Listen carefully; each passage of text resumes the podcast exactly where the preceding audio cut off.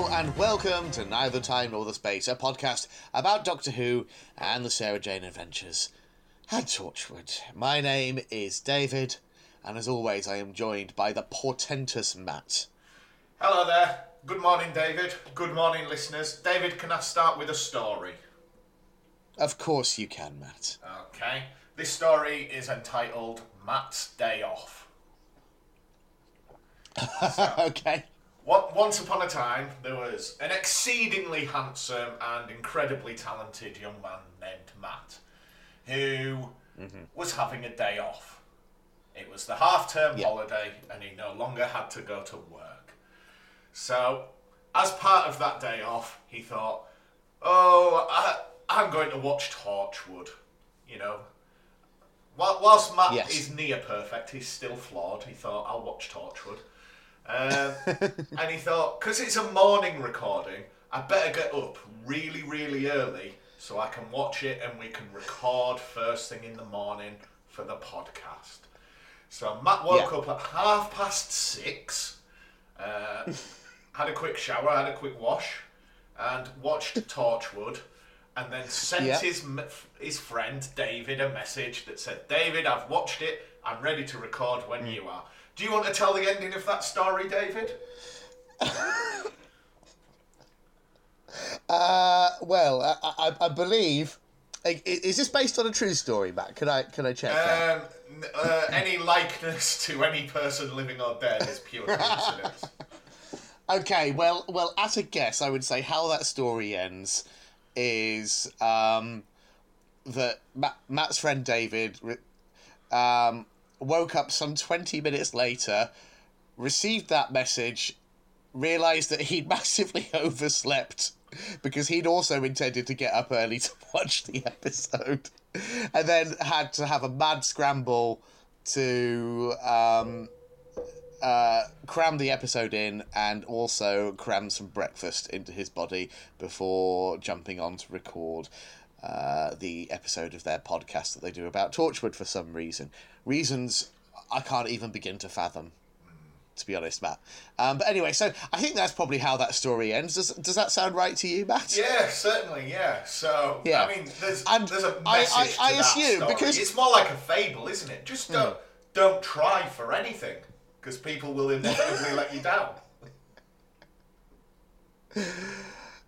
Here was me thinking that the friend would be a really, easygoing, magnanimous person who wouldn't feel at all put out by having to... anyway, look, we're talking about End of Days this week, Matt. Yeah. I'm excited already. Yes. Mainly because we finished Torchwood and it won't be a blight on my week for the coming months. Yeah. Yeah. And it was, series finale. And look, I don't like to tip my hand too early with these episodes, but I think we can at least agree they stuck the landing. I had my doubts going into Torchwood that, whether they would be able to maintain an engaging storyline, but fair play to them. They planted the seeds all the way through the series, and they've I'm talking bollocks, obviously. Oh, thank God. I could not tell if you were being sarcastic, because I was like, oh hell, I thought this episode was awful. But anyway, we will talk about it more later. Yeah. We've got other matters to attend to first. Where do you want to start, Matt? Dare I ask how your week has been? Well, it's been the final week of half term, so I've been very tired. I don't think I've done anything out of the ordinary. I've just been coming home and eating and then going to bed. As part of one of my lessons this week, we watched a video where a man put a balloon in liquid nitrogen and it deflates because it reflects like the drop in gas pressure. And I just thought, I really sympathise with that balloon. I know exactly how it feels.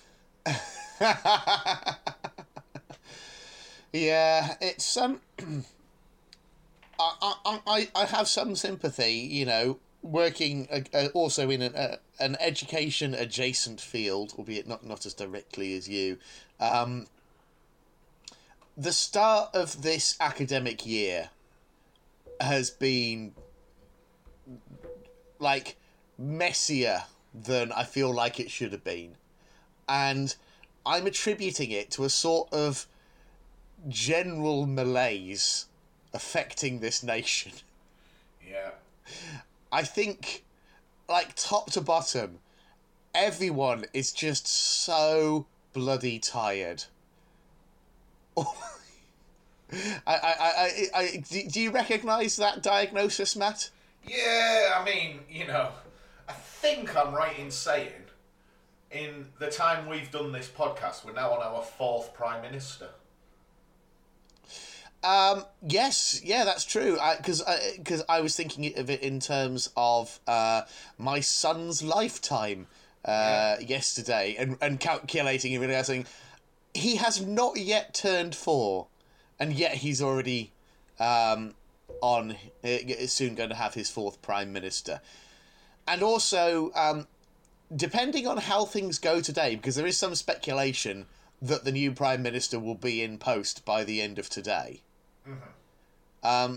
So if that is the case, Truss will have been the only Prime Minister since 1963 to not have a single episode of Doctor Who broadcast during their time in office. And that's what really matters, isn't it? It's just that, yeah, I've got to bring it back to the I think it's important, David, we mentioned the discussion we had before recording, where we agreed we, as a podcast, entirely sympathise with and support Liz Truss. She didn't do that bad a job. You know, everyone's picking her, but we like to fight and champion for the underdog, don't we? So... Well, we are watching Torchwood, I mean, absolutely. She, at the end of the day, Matt, all she wanted was a bit of economic growth, and that's a great thing all the time, always, and it doesn't matter how that's achieved. Yeah. I think we can all agree on that, can't we? Because at the end of the day, exponential growth is entirely sustainable and not at all a damaging and short-sighted way to try and manage an economy. Just in the same way that, you know, just think about anything else. Imagine a tree. Imagine that tree growing exponentially, just spreading its roots further and further, you know, destroying buildings in its wake, eventually enveloping the entire planet. That sounds great, doesn't it? Yeah. Doesn't that sound great? Especially when all you've got left is a big tree, and you realise the tree is actually just made of turd. All along, it wasn't a tree, it was just a turd. Yeah. But, you know, we don't like to get political on this show, David, so how's your week? No, absolutely not. Keep the politics out of podcasts, that's what I always say. Yes, indeed. All right then, Matt. Did you want to indulge in any of our other regular features, or are we going to launch straight into a bit of weedy big quizzing? Well, I thought, because today is the release day of Power of the Doctor, as we record this, there'll be an episode on that coming soon, listeners, if you're excited. Yeah. I thought we could just make some bold predictions, David, and just see if we get any of them right. Right. Okay. Do you want to kick us off? Yes. I think, regardless of whether we get a regeneration into David Tennant or Ncuti Gatwa, I think we're going to get appearances from other Doctors. Hi folks, it's Future Matt here, just to say, fucking saw that one coming a mile off, didn't I? Okay, yeah, I'd agree with that. I think we're going to get specifically one other Doctor. I think it'll be the Fugitive Doctor. Oh. I would be astonished if they don't give the Fugitive Doctor a significant role in this finale. Got an hour and a half to play with.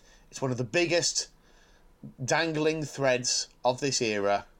Well, they've got to give us a little closure on that. I watched the trailer and it had the Fugitive Doctor, and I was like, oh, get in, she's back. But it was just a flashback to old footage that I'd forgotten about. Yeah. So we'll see. But I think that's a good prediction. I also think we know that Ace and Tegan are coming back. You know, that's been all over the marketing for this. But I'm going to say we are going to get at least one additional returning companion. Hi folks, it's Future Matt here. Just to say, David fucking saw that one coming off a mile away, didn't he? And I think specifically it's going to be Susan. Hi folks, it's Future Matt here. Just to say, well, David cocked the predictions up with that one, didn't he?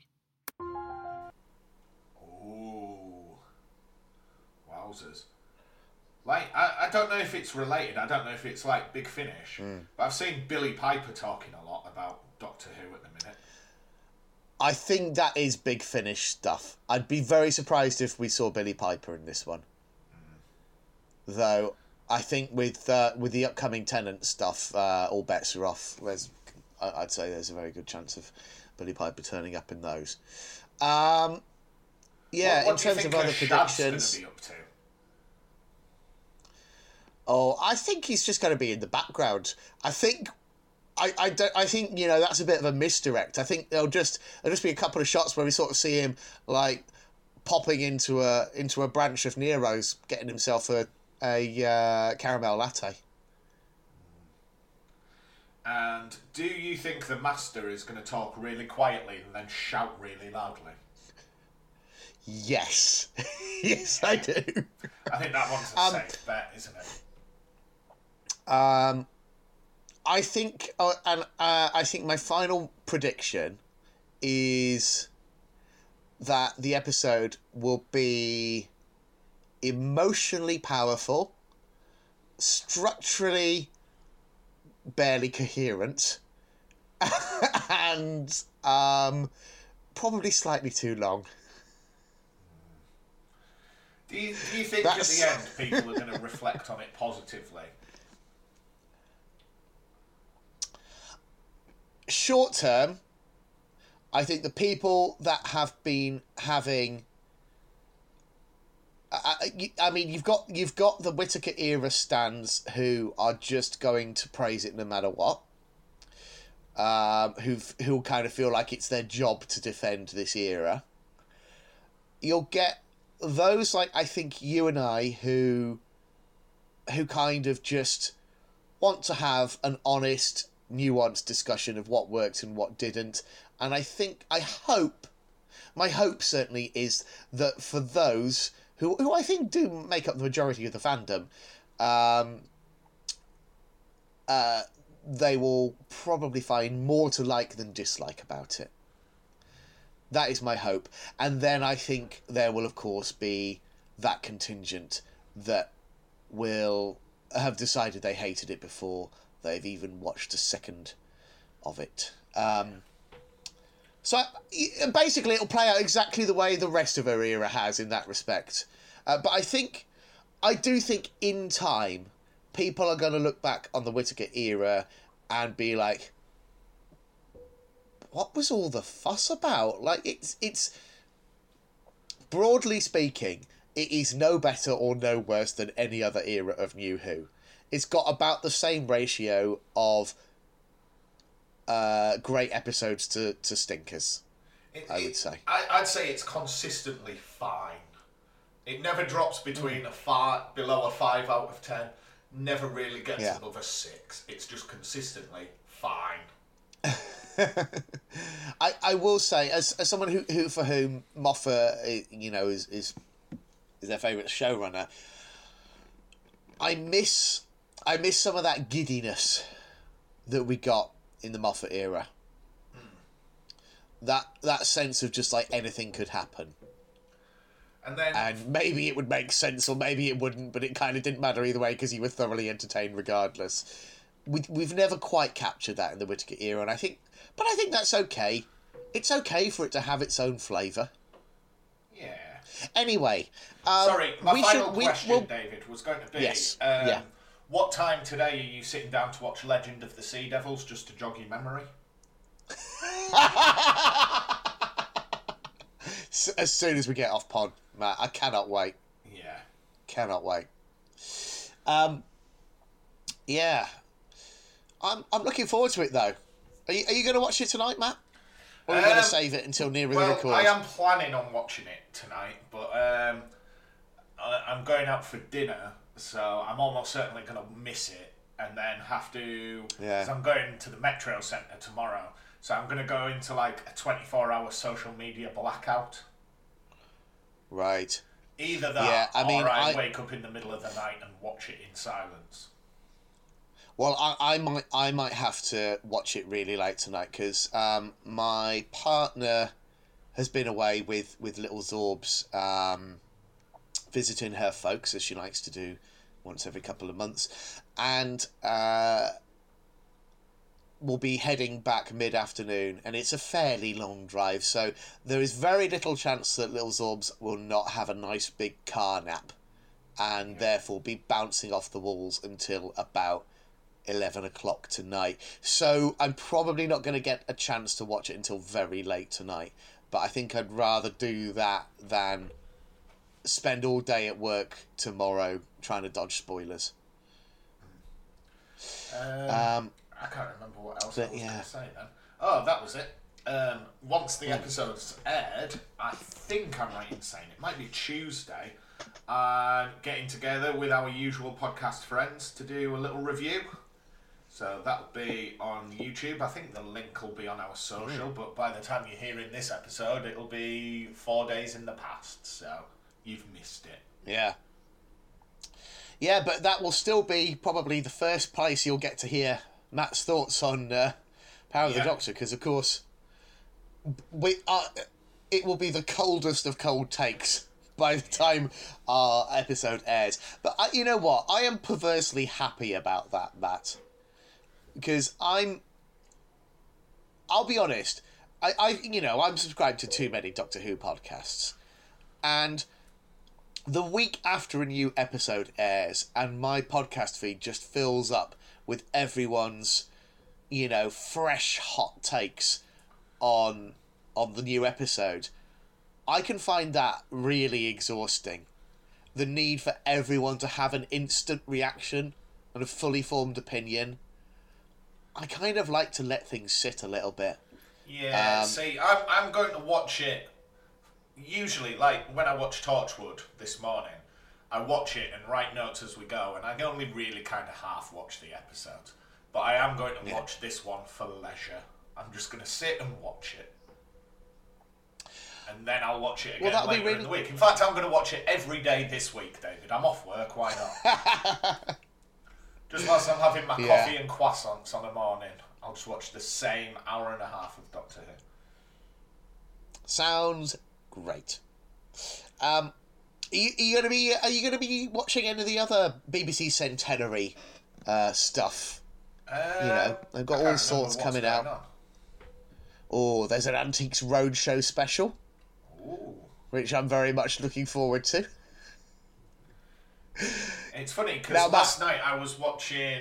I've been watching This Time with Alan Partridge again. And it was the one where he reads his poem about the BBC. So if I remember when I'm editing, I might cut and put that in this episode now, because it did make me laugh. Twixt here and the horizon, flush to the sky, lies a carpet of people, a meadow of eyes, an orchard of ears a-quiver with glee, a nation reflected in the BBC. Wolf Hall, panorama, cerebral telly, prestige drama, and for those what don't get no grammar, call the midwife, home's under the ham. A flickering friend in night's drawn cold, a teat for the young, a stick for the old. My dad watched the Bee just as my mum did, despite our concerns o'er the way it is funded. course, there were morsels on ITV, but quality, consistency, the BBC. Look at the delights on the screen. A good goal in football. A speech by the Queen. Blue Peter, felt tips, sticky back, plastic. Pans people, lovely hips, they look fantastic. We've moved on from that now, as indeed we oughta. Just harmless fun? It could have been your daughter. Still, 3 cheers from stakeholders and licence fee payers. This ode like an onion with multiple layers. I simply request that my message is heard, that my thoughts now take wing, like the flight of a bird. Yeah, but genuinely, as someone who kind of loves media history and stuff, there is so much coming out over the next week or so that I cannot wait to get stuck into. Like, to be clear, Matt, I wasn't joking about that Antiques Roadshow special. I am going to be watching it. Normally, no interest in Antiques Roadshow, but if you promise me an hour of Antiques Roadshow where it's old BBC microphones from the 1940s and shit like that, I will be all over it. Yeah, when you think about all the horrible crimes that have been recorded on those microphones. Yeah, great stuff. The other one that I'm very much looking forward to is the Harry and Paul special. Oh, I didn't know there was one. I forget exactly when. Oh, yes, yeah. Do you remember a few years ago they did one for an anniversary of BBC Two, yes, called The Story of the Twos? Yeah, I think it's going to be in the same vein as that. Right. But you're kind of looking at the entire history of the BBC. Cool. So that is definitely going to be worth a watch. Yeah, definitely tune in for that. Yeah. Right. Where do you want to go from here? But it's not... We can just end the episode here if you like, and we'll maybe not talk about Torchwood at all. Come on, let's do the Wheelie Big Quiz. Wheelie Big Quiz? It's time. Here we go. Yeah. I just typed in Just Giving, and instead it loaded up Just Eat and asked if I wanted to order a Chinese. Right. And what's the answer, Matt? Do you want to order a Chinese? Well, it's 10:51 in the morning, so... I'll leave it. Yeah, bit early maybe. Right. So, David, we are in week 3 of the Wheelie Big Quiz. Now, it seems that our Shooting Stars quiz last week didn't go down very well because we've only had one donation this week. Ah. Oh. But there is great news, David. It was from Frank. It was for £15, and that's tipped us over the £300 mark. So we're currently fantastic at 47% of our target, 648%, which would be last year's target, which means I would watch the entirety of Torchwood again. Not Torchwood, Class, in one sitting. Mm-hmm. But also, David, by tipping over the £300 mark, it's another £50. It's another ingredient in your mystery sandwich. Okay then, Matt. Do you want to... pick another number for me then. Okay. Just to confirm, so far your sandwich contains vegetable ham, Branston pickle, a Tunnocks caramel wafer, cream cheese and tuna mayonnaise. Sounds delightful. And so I'm going to pick, David, this week, number 7. Number 7. Oh. And another shout out for this this particular product. I'm trying to think how many weeks it's been since our 200th episode. But anyway, it's Frank's hot sauce. Oh, very nice. We're getting spicy, Matt. Yeah, I've never tried that with a Tunnocks wafer, but it could go down a treat. I mean, to be fair, people do like a bit of chili chocolate sometimes. Yeah, I imagine hot sauce and cream cheese will be fine. Hot sauce and tuna mayo is probably nice. Branston pickle, it'll just be like spicy vinegar, won't it? And the ham will be fine. So, yeah, interesting.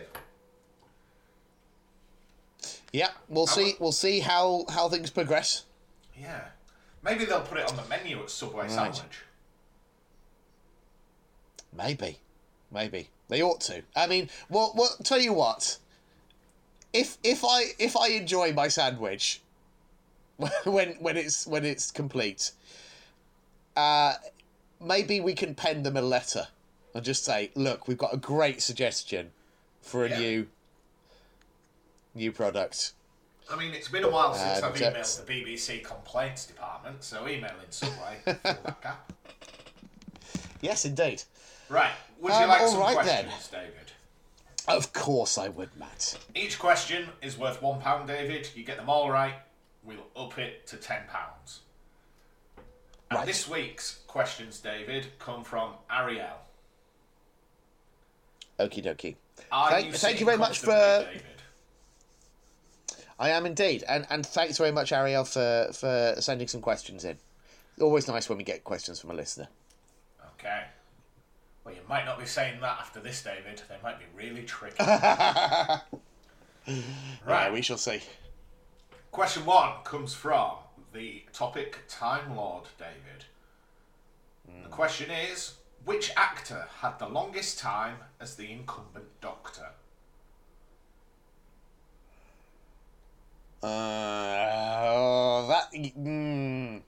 That's a tricky one, you see, because how are we defining it?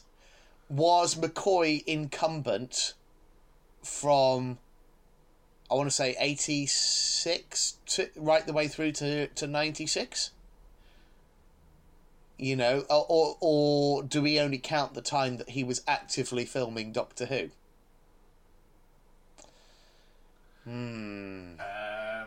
I'm going to say, because it's either that or it's Tom Baker. So it really depends on how we are defining incumbent. I am going to say... We'll say it's the longest period of time where if you went, who's the current Doctor? You would say this person's name. So I guess I am going to stick with McCoy then. The answer I've got written down, Dave, is Paul McGann, 96 to 2005. Oh, yeah, of course. Hang on. It's a poorly worded question, isn't it? Should we just give you £1 for charity? Entirely up to you. I guess maybe McGann is. I always assumed it was, if we took it from, if we just sort of the longest in, you know, current Doctor, I would have thought it was McCoy, but to be honest, I've never looked closely at the date, so David, I will defer to Ariel on for that. Charity. Alrighty. Don't hate the player, hate the game. That's what I always say when it comes to winning a big quiz. Right, David, topic number 2 is companions. Right. What is the name of Amy and Rory's adopted son? Oh, good God. So that's only ever established in that scene that they never filmed, isn't it? Yeah. Which I've seen a couple of times, but I've not watched it religiously. No, we watched it when we recorded this. I've definitely seen it. Yes, yeah.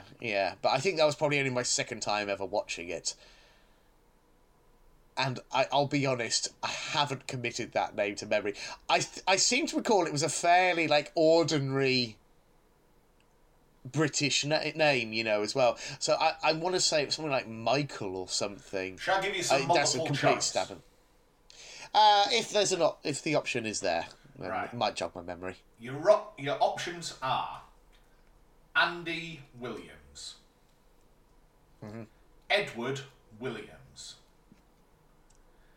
Anthony Williams or Charlie Williams? I don't know why. This is just a hunch, but for whatever reason, Anthony jumped out to me there. David, the correct answer so I'm gonna say Anthony. Is Anthony.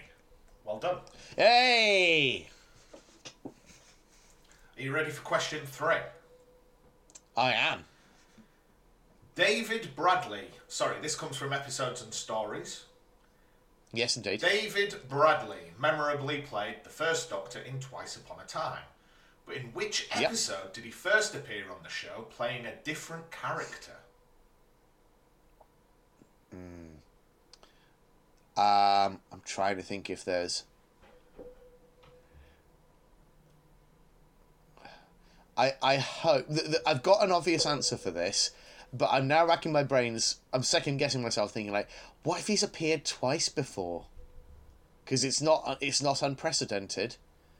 But I can only think of one other appearance from David Bradley in Doctor Who, and that's as Solomon in Dinosaurs on a Spaceship. David, I'm afraid the answer is Monster of Peladon. Was he in Monster of Peladon? No, it's Dinosaurs on a Spaceship. Oh, thank goodness for that. Because he could have been. Yeah. You know, he's been a jobbing actor for a long time. And actually, I was just kind of rifling through the classic stories thinking, no, I would have remembered if David Bradley was in a classic Who, surely.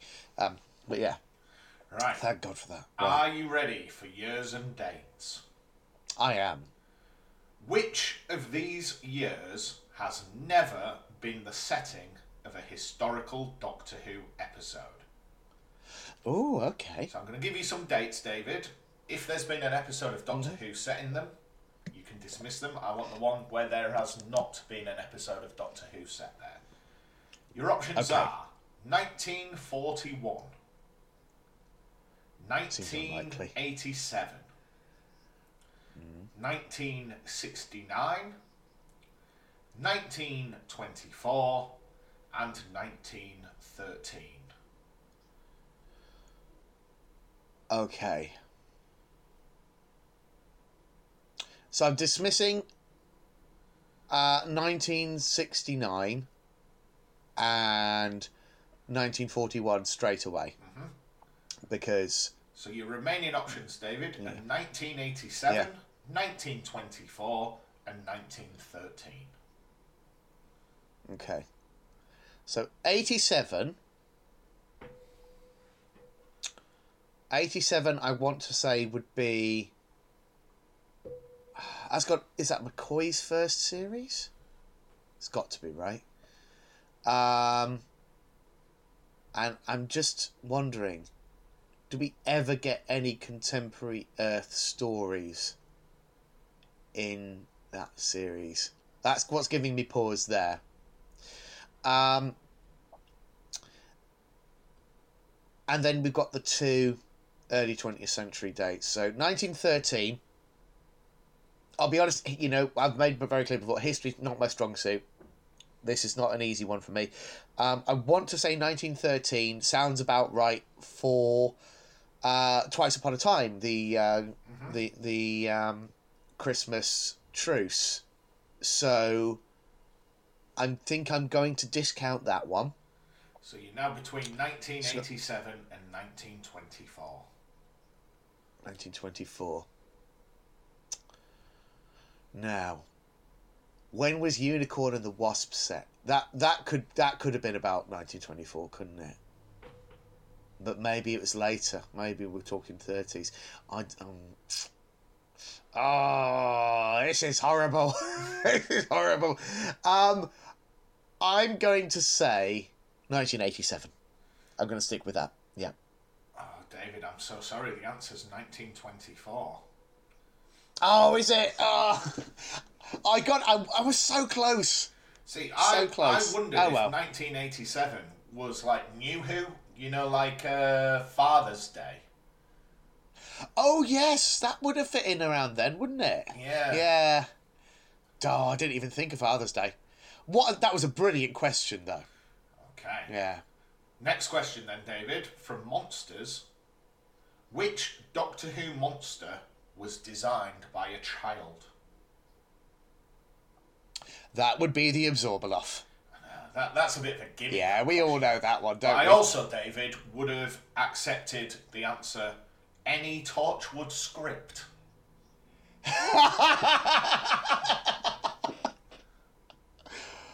Oh, dear, oh, dear. And when I say written by a child... Thanks for reminding me about Torchwood. You could have said written by a dog. Okay, we've got one final question, David. We do. Cast, crew, and beyond. Mm. David, Karen Gillan went on to play Nebula in the MCU after her time in Doctor Who, whilst her co-star, Arthur Darvill, brought a DC character to life. Which character was this? Oh, God. I cannot remember. Oh, I do know the name. So it's Legends of Tomorrow. Yeah, one of those shows nobody watches. Yeah, I watched about 6 episodes of it when I briefly had a Now TV subscription, but I only really had the subscription for Game of Thrones, so when that finished airing, I just didn't carry on with Legends of Tomorrow. Oh, and it's a really dumb, like, cool guy name. It is, yeah.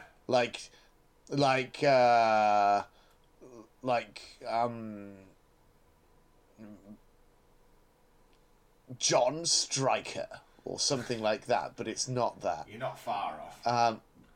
Yeah. Would you like some clues? Weirdly, in the same way as River Song, this character is revealed to be another superhero's, like, future son. And that hero, David, one of my favourites, Booster Gold. Yeah, I this is the trouble because I've never really dug deep into DC. No, I've always been more interested in Marvel stuff. If you've read the Wikipedia page I'm just reading. His abilities, David, are he's a genius level inventor, a time traveller, skilled in fighting styles from martial arts of every era of history. Yeah. Is it Rip somebody or other? It is Rip. Or Rip, yeah, Rip.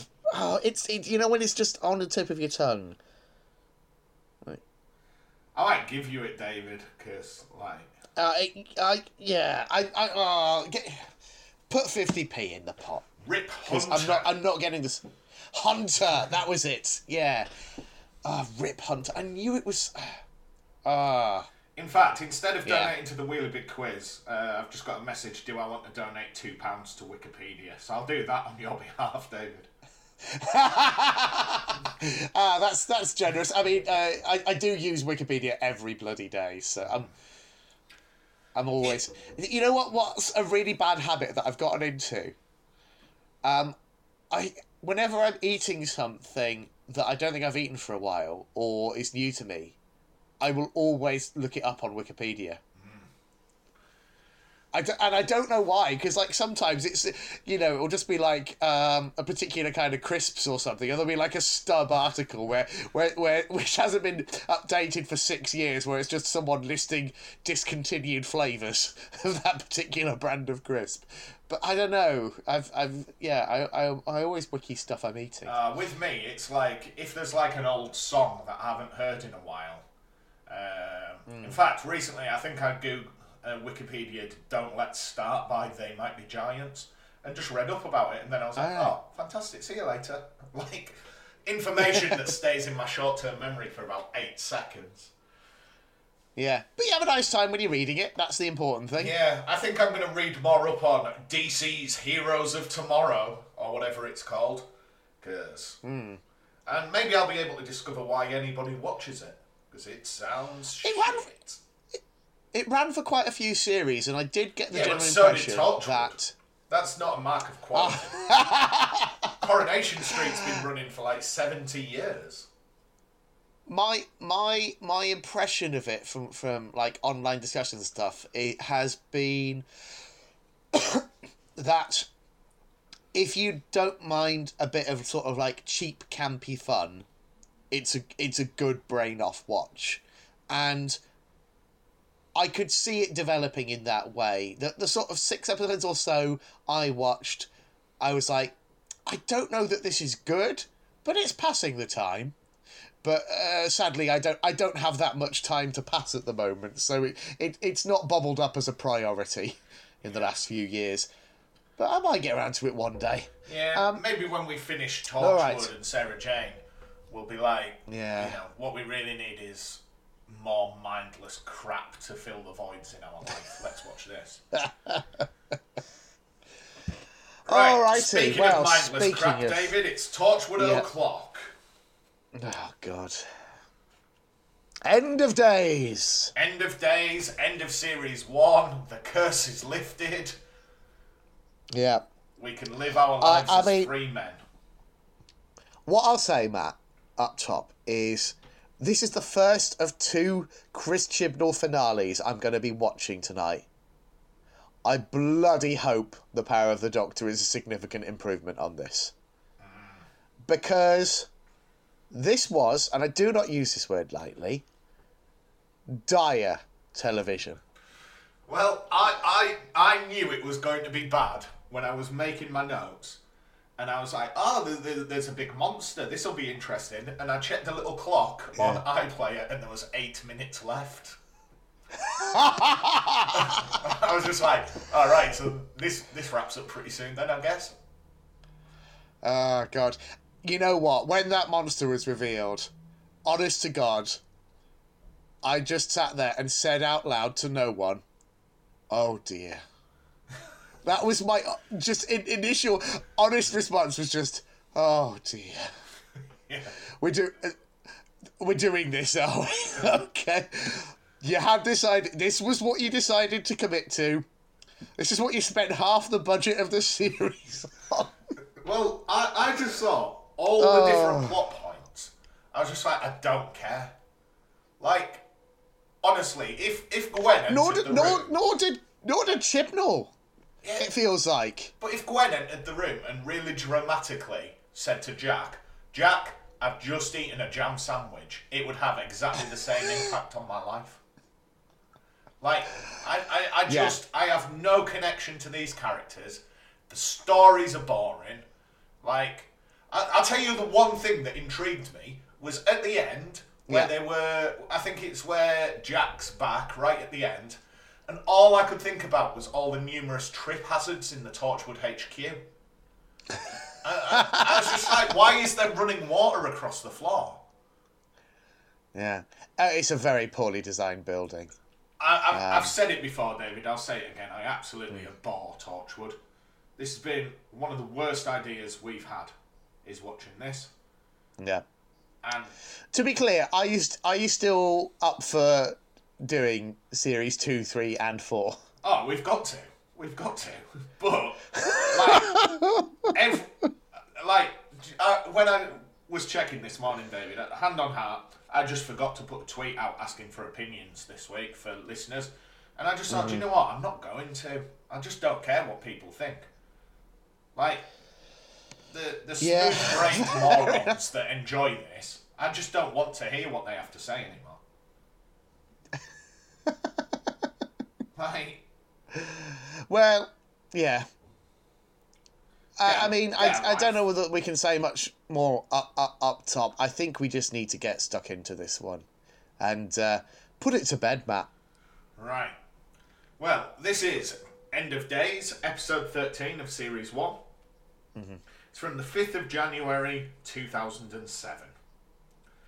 As we've said, it's written by Chris Chibnall and it's directed by Ashley Way, who... Astonishing to think that Chris Chibnall got Broadchurch commissioned in part off the back of his success as a showrunner on Torchwood. Yeah. Ashley Way's... she should be arrested for fraud. Mm-hmm. Right. I say it all the time, but she's stealing a living. Right. Yes, indeed. Yeah. Gwen is in bed with Reese. Turns out they're all great mates again. I can't keep up with this relationship. I'm so uninvested in it. I haven't followed it week by week. Well, that's the thing. They're two awful people, but not in a... You know, sometimes awful people can be entertaining to watch. I mean, you know, look at Breaking Bad. But they're just awful in a way that you just don't... You don't want to spend time with them. They're like that couple that you know, they're sort of friends, and you're just like, someone says, oh, do you want to come along to this thing? And you're like, oh, are Gwen and Reese going to be there? Because if they are, I might give it a miss, to be honest. You know what I mean? I just do not want to spend time with these people. And their obnoxious, toxic relationship. And another blot in Reese's copybook for me. Not quite as severe as that time he verbally abused his partner in a restaurant, which, you know, was not an endearing moment. No. But why does that man always wear a button-up shirt? Oh. Who's slouching around in the house cleaning the fucking oven in a button-up shirt? That's not where I thought you were going with this. I thought you were going to talk about his nice ass.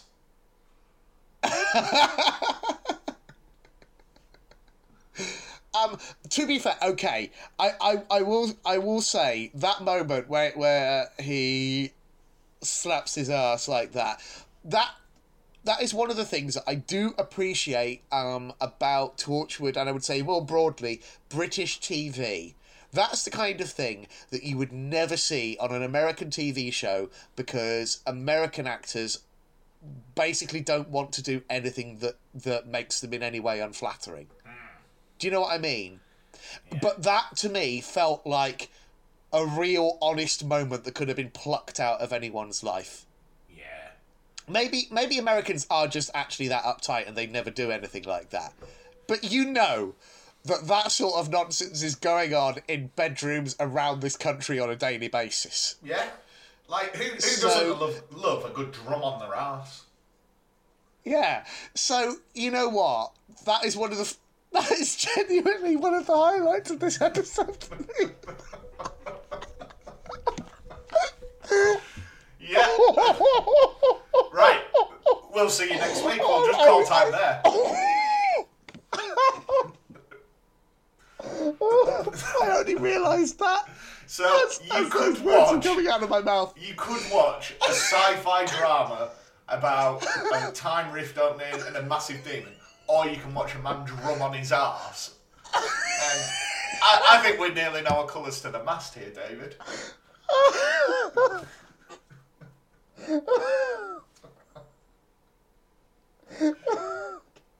I'm sorry, Matt. Just give me a minute.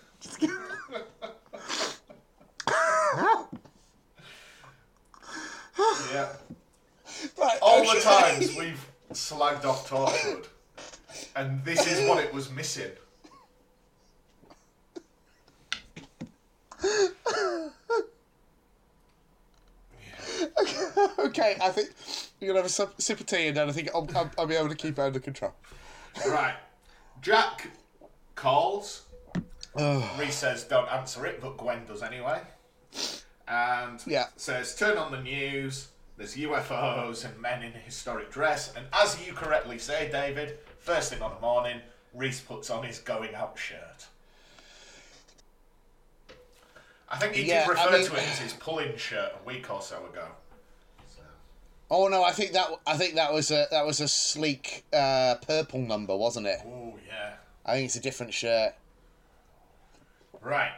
After the intro then, Ianto is reading up on the end of days, and it's the rift causing everything. So Jack blames Owen, because obviously Owen was toying with the rift last week, and he says, phase one of the plan, we're just going to round everything up and we're going to stick it in the dungeon. Full stop. End of. Okay. So whilst everyone springs into action, Gwen just kind of sits there moping about. And we've had a full series, David. I'm going to say it. Gwen is the single worst character in all of Doctor Who canon. Wow. Worst written, worst acted, worst in terms of plot and character. Just like, if I could blink her out of existence, I would, and I think the show would be better for it. Do you think? I'm trying to put myself in Eve Miles' shoes. She does a supporting role in one episode of the first series of Doctor Who, and that's exciting. Big break, all eyes are going to be on it because it's a massive show returning for the first time. It's a third episode as well, so like that hype train's got to be rolling still, unless it was a complete disaster, which of course it wasn't. And then she gets the call from this showrunner saying, you know, kid, you got star power. And, you know, and all of a sudden she's being offered a lead role in a spin-off show set in the same universe. And she must have been thinking like, my God, this is... I could never in my wildest dreams have thought I'd get an offer like this. And then the scripts start to roll in. And what must have been going through her mind at that moment? Do you think she was sat there flicking through and thinking like, oh God, I've made a huge mistake here? Well, I was reading a thing this week at work, and it kind of popped back into my head this morning.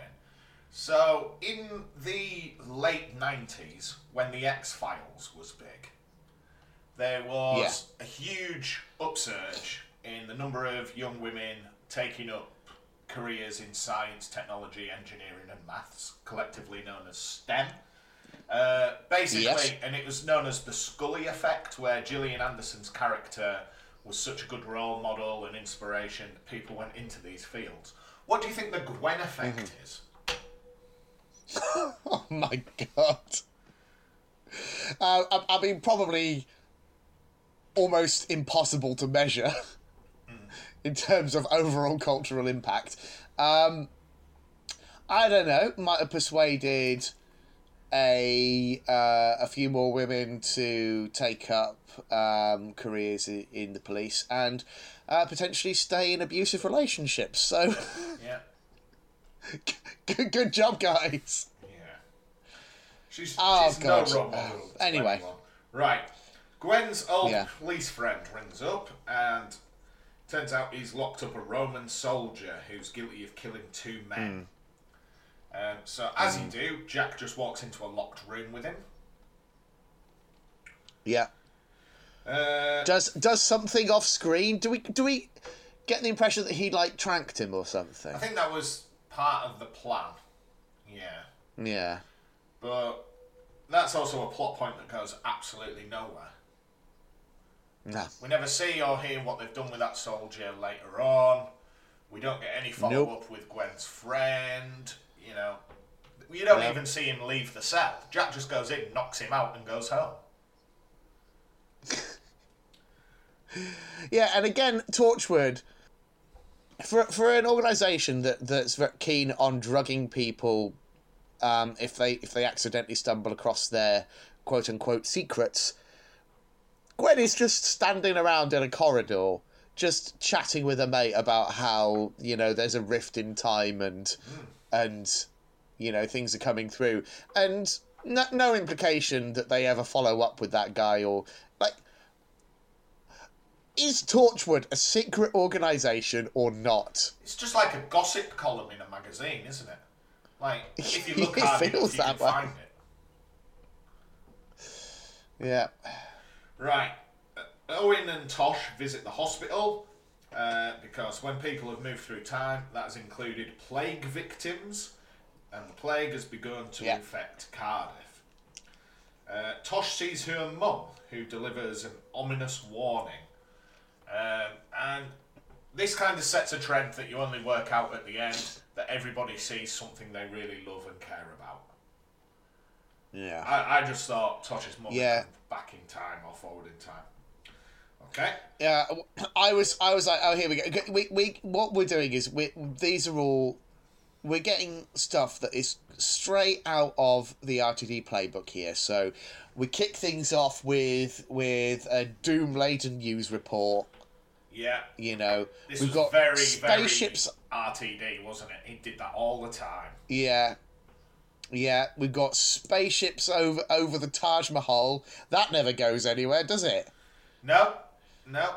Plus, and I'm pretty sure they've moved through they time, use the same. Doesn't that mean they've been at Earth at some point anyway? Possibly, yeah. Who knows? Who knows what's going on there? Just a throwaway line, chucked it in there. Thought no more of it. And also, I'm pretty sure they used the exact same stock image of the Taj Mahal that they used for the episode Army of Ghosts, when Cybermen start appearing all over the world. And there's a scene where you see like ranks of Cybermen standing in front of the Taj Mahal. Well, there you go. Yeah, just the second I saw it was just like, that reminds me exactly of that shot. They've just superimposed some different stuff on it. So we get that. So that's very RTD. And then we start getting, like, portentous visions, you know, which puts me in mind of, you know, the mysterious woman in Tennant's finale. Yes. They just start showing up and talking to Wilf. Yeah. And that's never explained. There is... This episode makes absolutely no attempt to explain anything that occurs in it. Yeah, it's just garbage. So, Gwen sees Billis from last week, who apologises but then disappears. So, how did you feel when he popped back? I mean, bearing in mind, I'm assuming you were watching this on iPlayer. Yeah.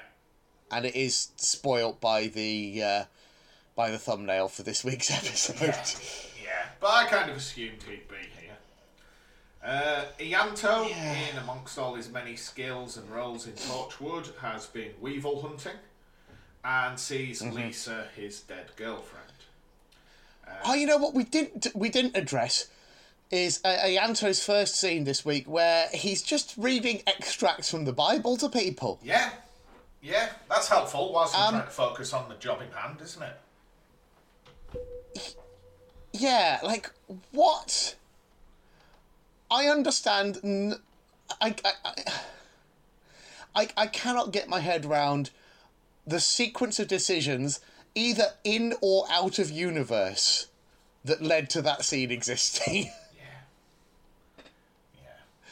Anyway, let's move on. Right, so anyway, in the beginning, God created the heavens and the earth. Now the earth was formless and empty. Darkness was over the surface of the deep, and the Spirit of God was hovering over the waters. And God said, "Let there be light," and there was light.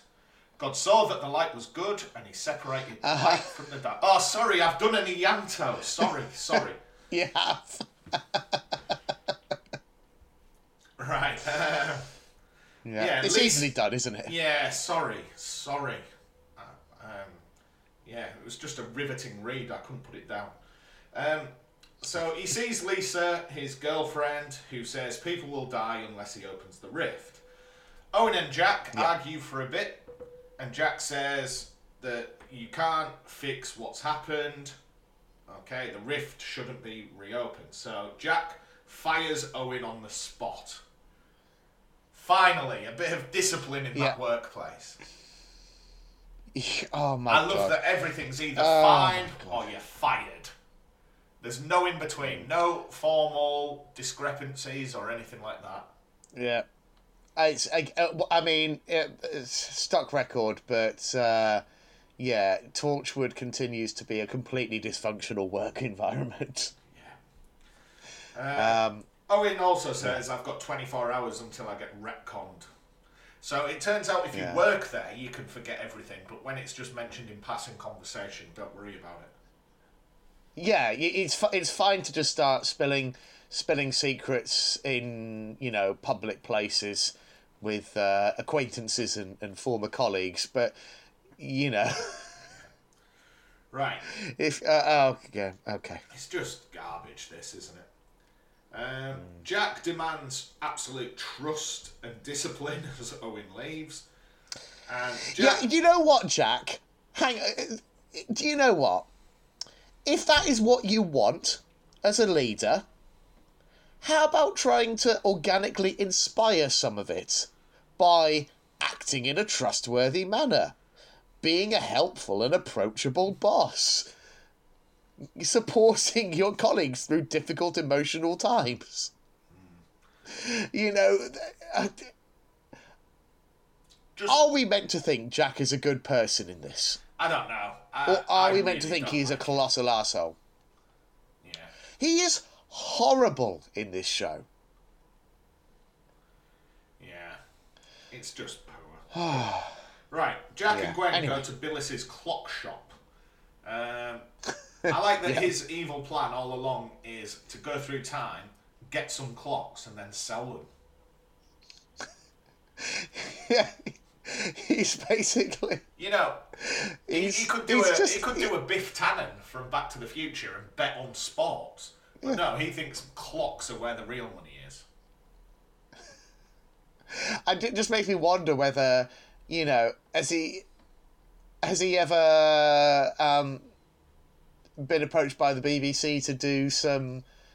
be like a team captain on Bargain Hunt or anything like that. Yeah, you know? Really sinister Bargain Hunt. Yeah, really. Yeah, I just love that basically the big bad for this whole series that we've been building up to was just a slightly spooky antiques dealer. Yeah, with a secret. Don't forget, he's very secretive. He's so secretive. He's so secretive, Matt, that all of his actions in the preceding episode make no sense when put into the context with this one. Yeah. Have you thought about that? Last week, he was all about trying to trap Tosh and Jack in the past for some reason. This week, he is all about trying to manipulate Torchwood into opening the rift. No, I'm just now saying that out loud. I'm seeing it. So his plan to get them to open the rift last week was trapping Jack and Tosh. Right, okay. No, that does make sense then. No, today I was just like, surely it would be better for them to all be in one place where he's, you know, so they can open the rift. Whereas if he's got them separated out in time, how's that going to work? But no, that does make sense. So all right, I will let that one slide, Chibnall. Okay. That was on me. He did have loads of clocks in his office last week, though. Yeah, but also like the whole being able to step through time thing. No explanation given. No. For that. No, everyone else is also building massive machines to do it, and he can just And also, he doesn't... Like, no effort for there to be any kind of effect for it. You know, he just sort of blinks in and out of existence like the shopkeeper in Mr. Ben. He's also... Like, if you can just walk through time, you're like one of the most powerful beings in the universe. He should be promoted from Torchwood to full Doctor Who. Yeah. I mean, you could imagine Doctor Who having a lot of fun with a character like Billis. Mm. But yeah, what we get here just doesn't work. Anyway, let's keep going. Jack pulls a gun on Billis, so Billis disappears into time. But then he immediately reappears to stop Gwen leaving, takes her by the hand, and shows her dead Reese. Dead Reese in her flat, a vision that never comes to pass. I mean, I think that was intentional. Like, it was... You know, it was... But then, why should it... If he could just basically... just magic himself anywhere he needs to be. Mm. Does it matter whether Reese is... So long as Gwen... I guess Gwen needs to be there to witness it. Is the thing. To push her over the edge. Yeah. Right. So Gwen... It's so hard with an episode like this, where it just... The whole way through, it's just stuff happens. Yeah. Do you know what I mean? It really doesn't feel like there is a real narrative flow here. It's just stuff happens, and you got to think about it afterwards and see if you can form it into a linear narrative that makes sense. Right, Gwen goes home to Reese, who's cleaning the oven in his finest shirt, and I couldn't think of how else to describe this, but she just kidnaps him Yeah, no, she does.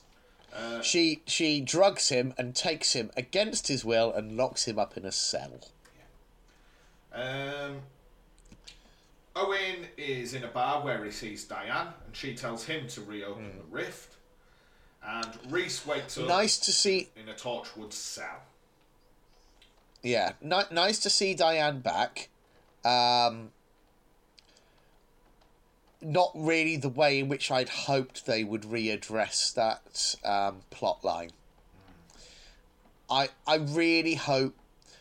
I still hold out hope that maybe there's more to be explored there. Yeah, you would hope so. But it's an increasingly forlorn hope. Must be said. So Reese wakes up in a Torchwood cell. Gwen leaves him locked up, except there's a security breach. Is the security breach Owen breaking back into Torchwood? I guess it must be. I did wonder how Owen got back in. I assumed it was just a case that Ianto hadn't bothered to update the swipe card system. Yeah. I haven't asked for his keys back yet. Yeah. Because all the cells open from the security breach, Reese now sees Billis, who stabs him and disappears. So sometimes Billis is just like a sinister presence, other times he's a full-blown murderer. I don't know what's going on with him. Okay. No. Gwen finds Reese dead, and he's full-blown dead. He's not just a little bit dead. Mm-hmm. He's real dead. No, very dead. She wants to use the resurrection gauntlet, except, of course, it was destroyed a few weeks back. Gwen has a bit of a breakdown, seemingly forgetting everything that's ever happened in Torchwood so far. Owen comes back to confront Jack. To be fair, easily done. I've forgotten a lot of what's happened in Torchwood so far. Owen comes back to confront Jack. He's going to open the rift, and everyone in Torchwood turns on Jack to support Owen. Jack points out, well, everyone's turned on Jack, and Jack thinks the way to win them all over is to be awful and point out all their flaws. Which, of course, again, bad manager. Full-blown mutiny. Yeah. What did he think would be the outcome there? I don't know. I think Owen is fair in his assessment, where he just thinks, I'm just going to shoot Jack in the head, I've had enough. Yeah. Sadly, it doesn't take, but he tried. But then they've all got a job to do, so they don't even have time to move Jack's corpse. They just carry on with him laid there. Yeah. They open the rift, and Jack's back alive again, which means everything kicks off. Can I address one particularly baffling moment in that sequence? It's easy to miss. Owen starts off the process of opening the rift and doing the frantic TV typing because nobody uses a mouse on TV. You know, every time you need to achieve anything on a computer on TV, it's... Yeah. You know?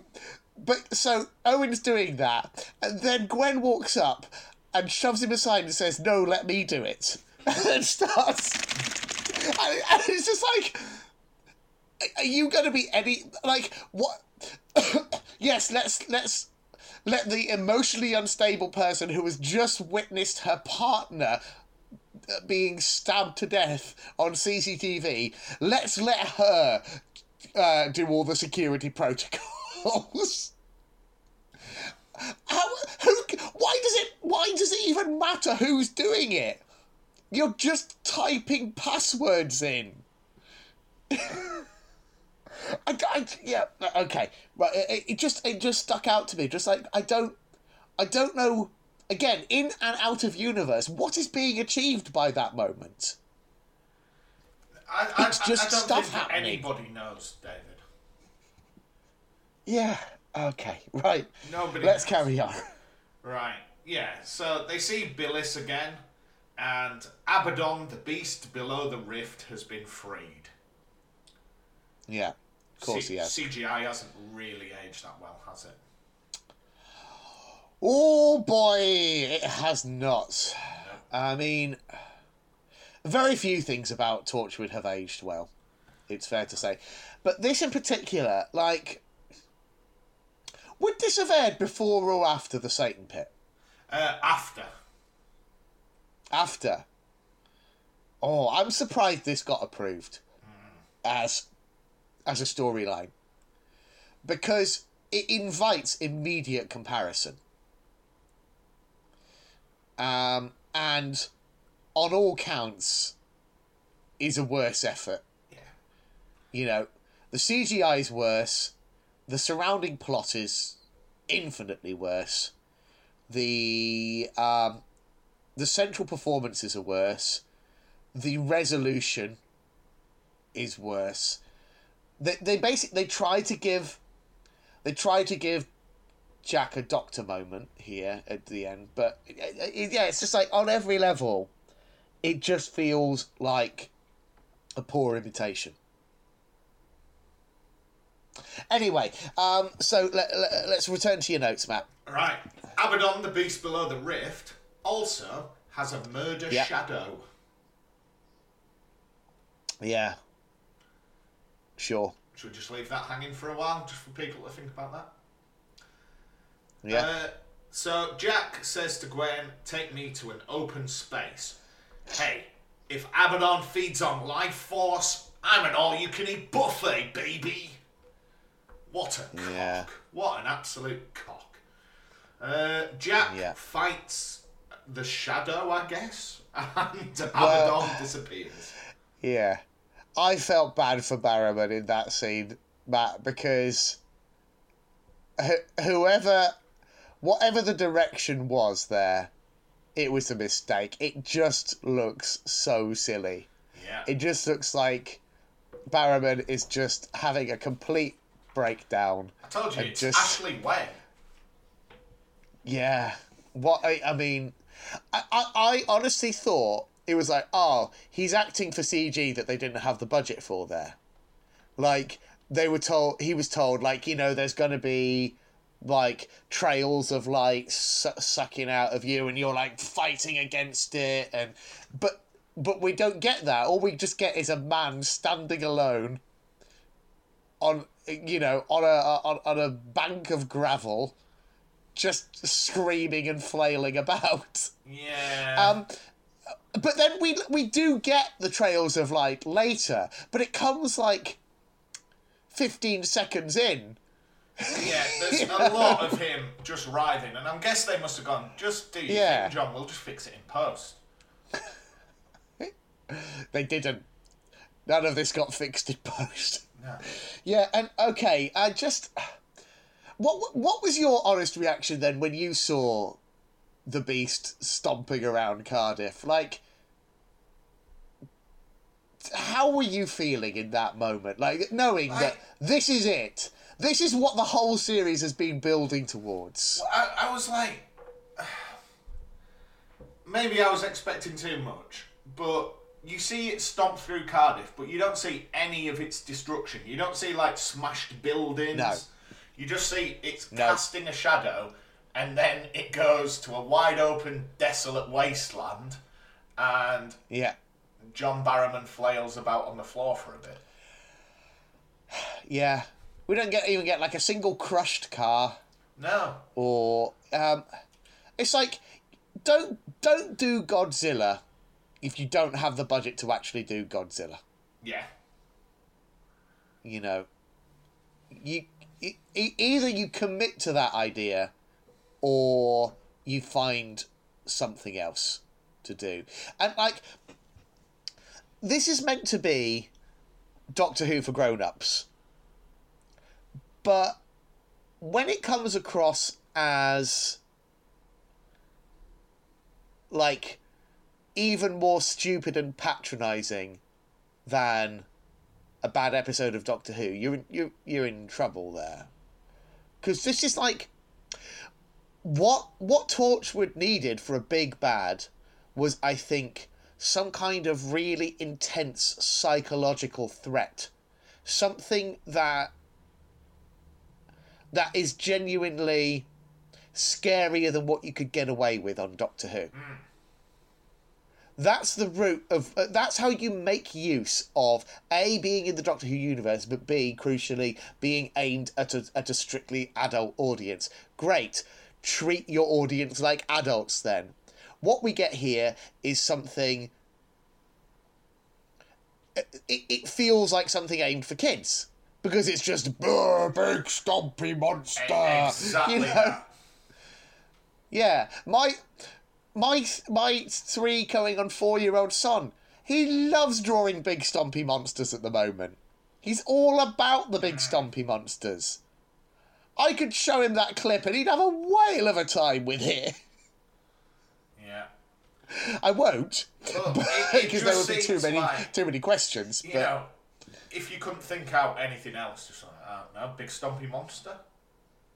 Yeah, And the other thing is, of course, that, like, this is a series finale. And Doctor Who, 2 series in, RTD has already got his system down. He knows you do standalone episodes, but in each one, slip in a little reference. Give a little hint towards something coming. You know, keep tuned, everyone. Something big's on the way. None of that in this series. Mm-hmm. No one at any point, like, no mentions of Abaddon. Like, it would be so easy to slip in the occasional reference to, like, you know, some scrawled bit of writing in some journal or... Do you know what I mean? Just the occasional dark reference to Abaddon, something coming, some kind of relationship with the Rift. And all of a sudden... I'd be sitting here thinking, like, well, they didn't nail the execution, but, you know, they kind of delivered what they were promising.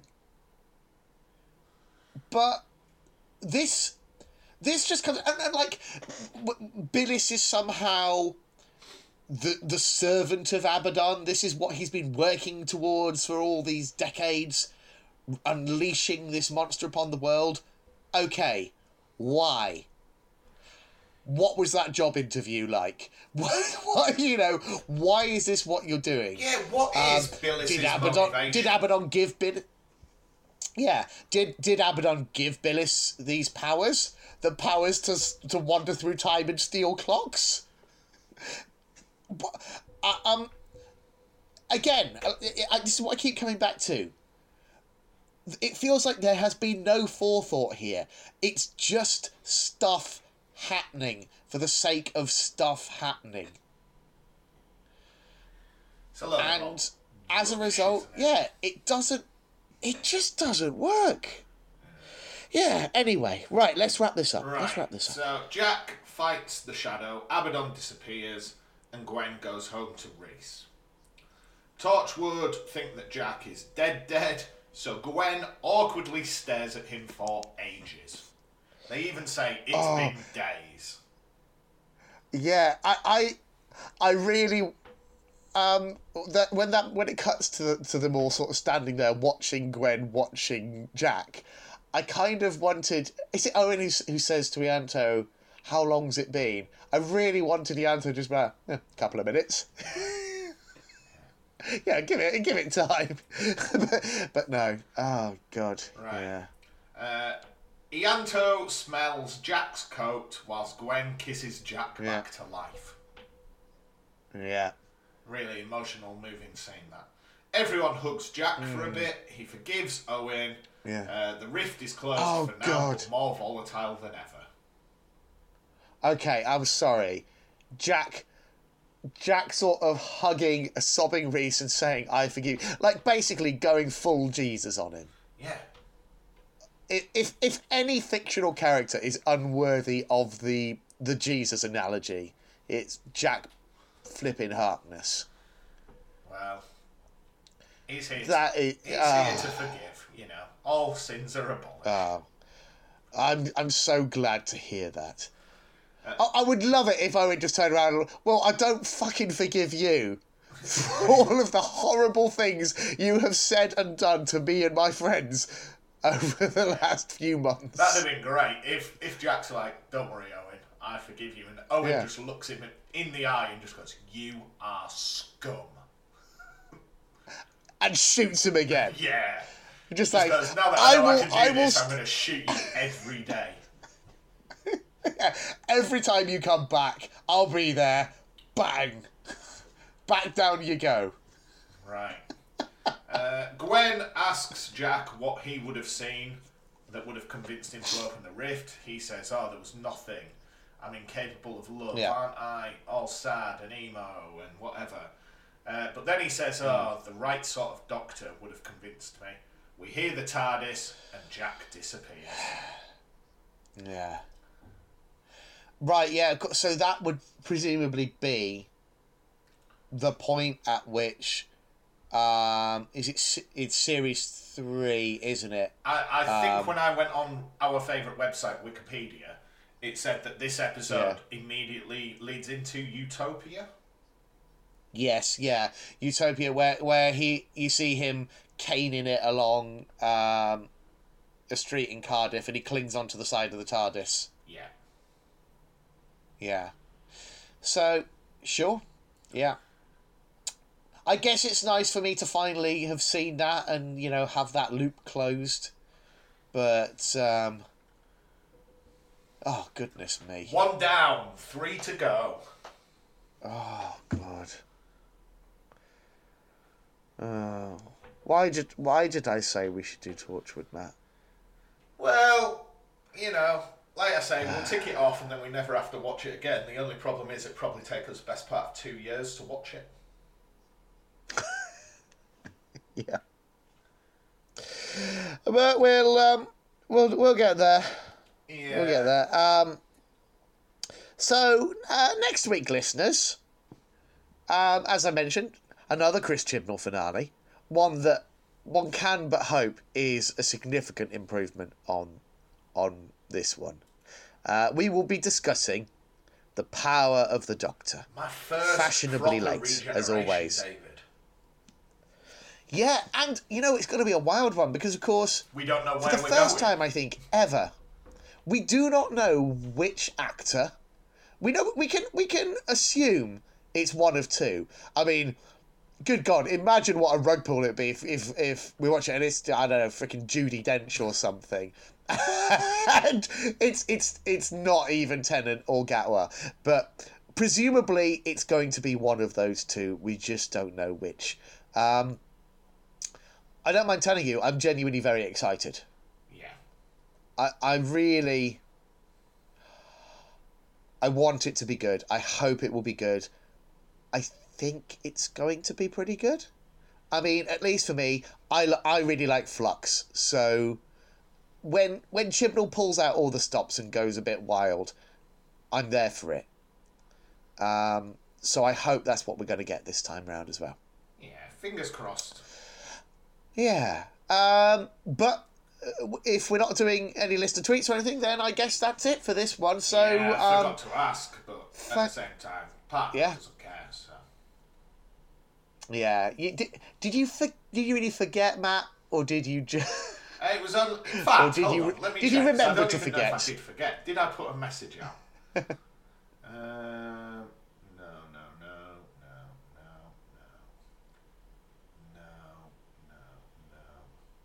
Oh, no, I just put a message out that said I don't like Torchwood. That's it. Yeah, still stands. Yeah. Right, okay. Well, there we go then. So do join us next week, listeners, when we will be discussing The Power of the Doctor. But until then, as always, thank you ever so much for listening. And until next time, cheerio. Bye now.